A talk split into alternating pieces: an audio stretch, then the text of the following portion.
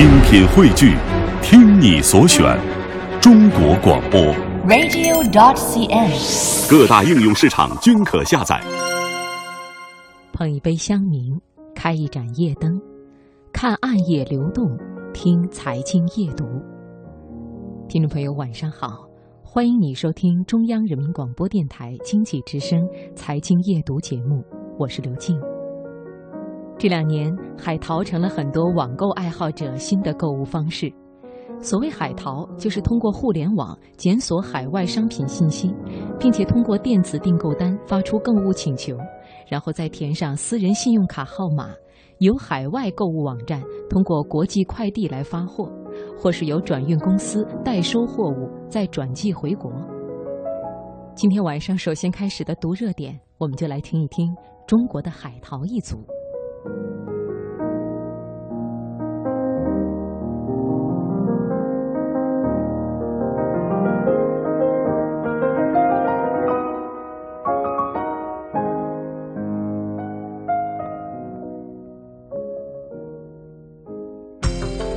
生活的脉搏，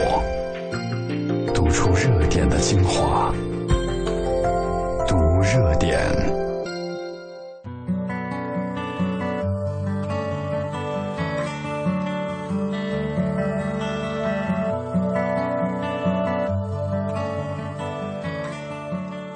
北京的吴小姐在朋友圈晒出了一张图片，显示自己一周之前在美国某购物网站血拼的商品仍然处于订单生成状态。就在吴小姐晒图的前一天，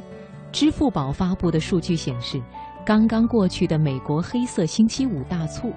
用户通过支付宝的跨境消费额同比增长两倍。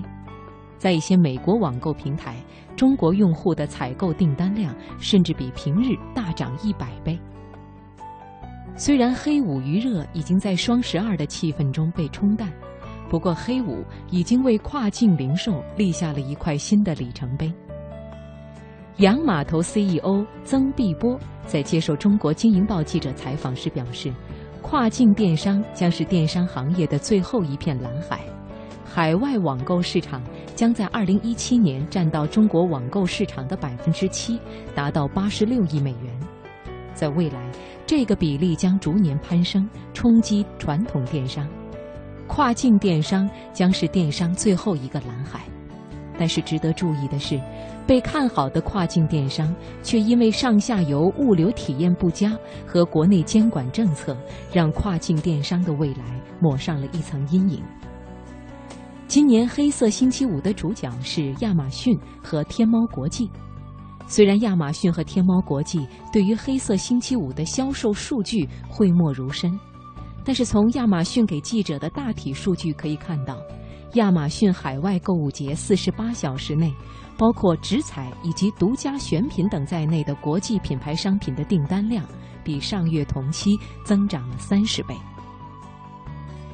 明确对外公布了黑五战绩的是刚刚成立一年多的蜜桃。蜜桃 CEO 谢文斌透露，黑色星期五当天，蜜桃交易额突破两千四百八十万元，也远超电商行业对蜜桃黑色星期五单日交易额的预估。据称，蜜桃整个团队用传统电商平台备战双十一的方式来备战这次黑色星期五，历时一个月，营销推广、物流和后台技术都进行了大量储备。不过，在曾碧波看来，今年仅仅是跨境电商的牛刀小试。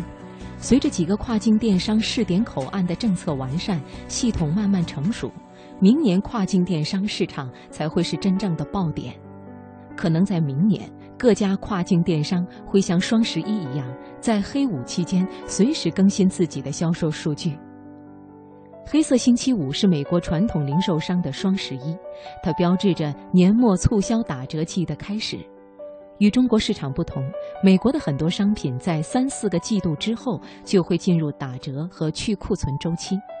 但是由于这些品牌商的区域性定价策略以及进口产品的高关税等原因，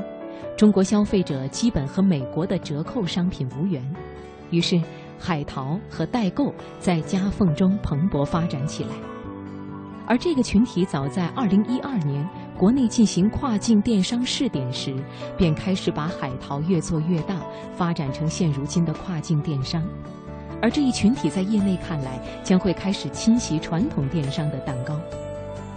在海外优质商品有旺盛需求的消费群，主要是二十五到三十五岁的年轻母亲。根据淘宝网统计数据显示，目前海淘族的特征比较明显，有七成是八零后，男女比例约为二比三。很大一部分女性海淘族是年轻妈妈，她们为奶粉等婴幼儿用品而战。